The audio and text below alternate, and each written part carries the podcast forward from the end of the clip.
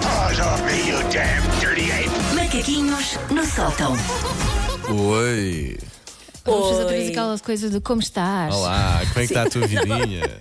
A- Agora, ao menos, não estivemos 20 minutos a conversar no mesmo estúdio, como normalmente acontece antes dos macaquinhos. Agora, de facto, não nos vemos e temos que perguntar: então, como estás? Tudo bem?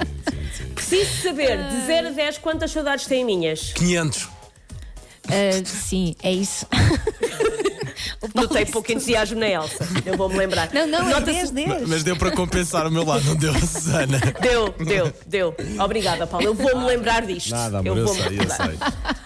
Ah, Sabem, eh, nos filmes de terror, eh, quando descobrimos que a nossa casa foi construída em cima do, ante- do antigo cemitério índio e por isso está assombrada, acontece muito nos Uhum. Adoro filmes. esses A Elsa vê filmes, muito filme de terror, a Elsa sabe.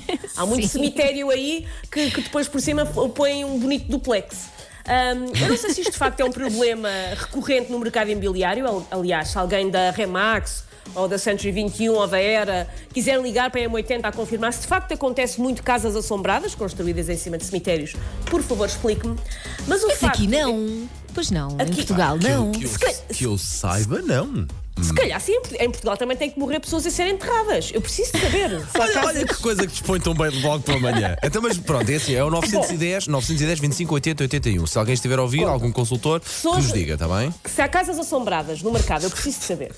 Bom, hum, o que é um facto é que eu às vezes tenho a sensação de que há mais pessoas na minha casa além de nós, eu, meu marido e meu filho. Isso Ui. já tem mais do que me assusta, na verdade, porque a prova de que a minha casa só pode estar mais sobrepopulada do que Delhi é a quantidade absurda de escovas de dentes que há na minha casa de banho. Há mais escovas de dentes do que pessoas, o que não faz sentido. Hum, eu não sei se sou a única pessoa a padecer deste mal absurdo, mas para três pessoas cá em casa eu devo ter cerca de 38 escovas de dentes à vista. Sabe aquele copinho próprio? Já não cabe mais. está Isto- cheio de mas estão escovas. todas no copo?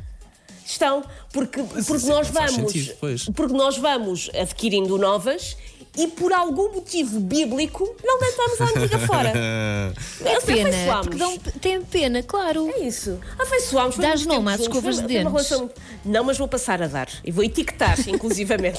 Com uma ma- Vou comprar uma máquina de etiquetas e etiquetar as Sabes escovas de que um dentes. dia não vais ter- Esta é a Daisy. Uma bela- não vais ter família. espaço que é para entrar na casa de banho se continuas nisso, É não é? verdade, é verdade. Ah, eu tenho mesmo muitas escovas que eu não sei o que é que lá estão a fazer, algumas delas dignas de um sarcófago no Museu Britânico, mas lá continuam, inexplicavelmente saírem para o lixo. Para o lixo.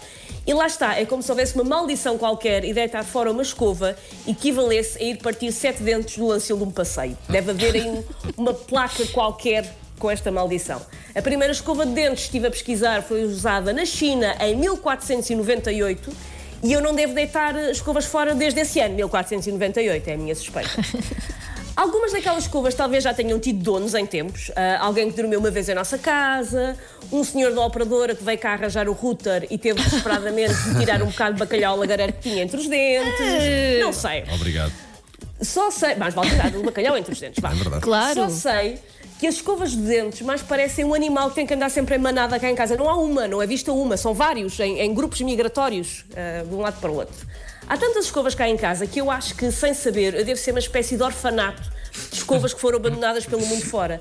Tipo, corre o boato entre elas, na newsletter Escova de Dentes Today, corre o boato que em minha casa nós não nos apercebemos quando de repente há 85 escovas novas no, la- no lavatório. Por isso, bora lá emigrar. Eu devo ter as escovas todas do meu bairro, foragidas a uma eternidade no ecoponto, ou pior, e eu acho que por isso é que elas fogem para aqui, que é o maior medo de uma escova de dentes, é quando se- acaba a sua vida útil de escova de dentes, servirem para outro género de tarefas.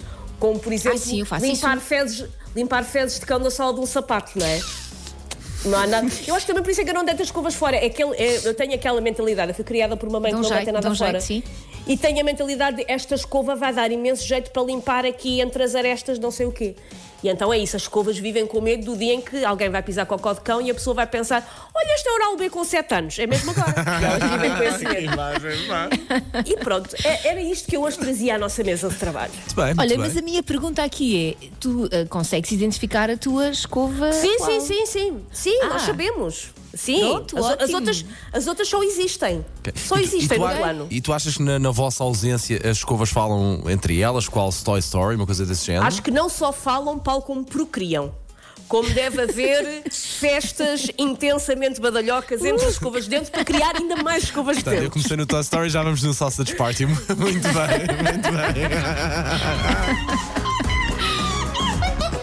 Take your stinking paws off me, you damn dirty ape! Macaquinhos no sótão.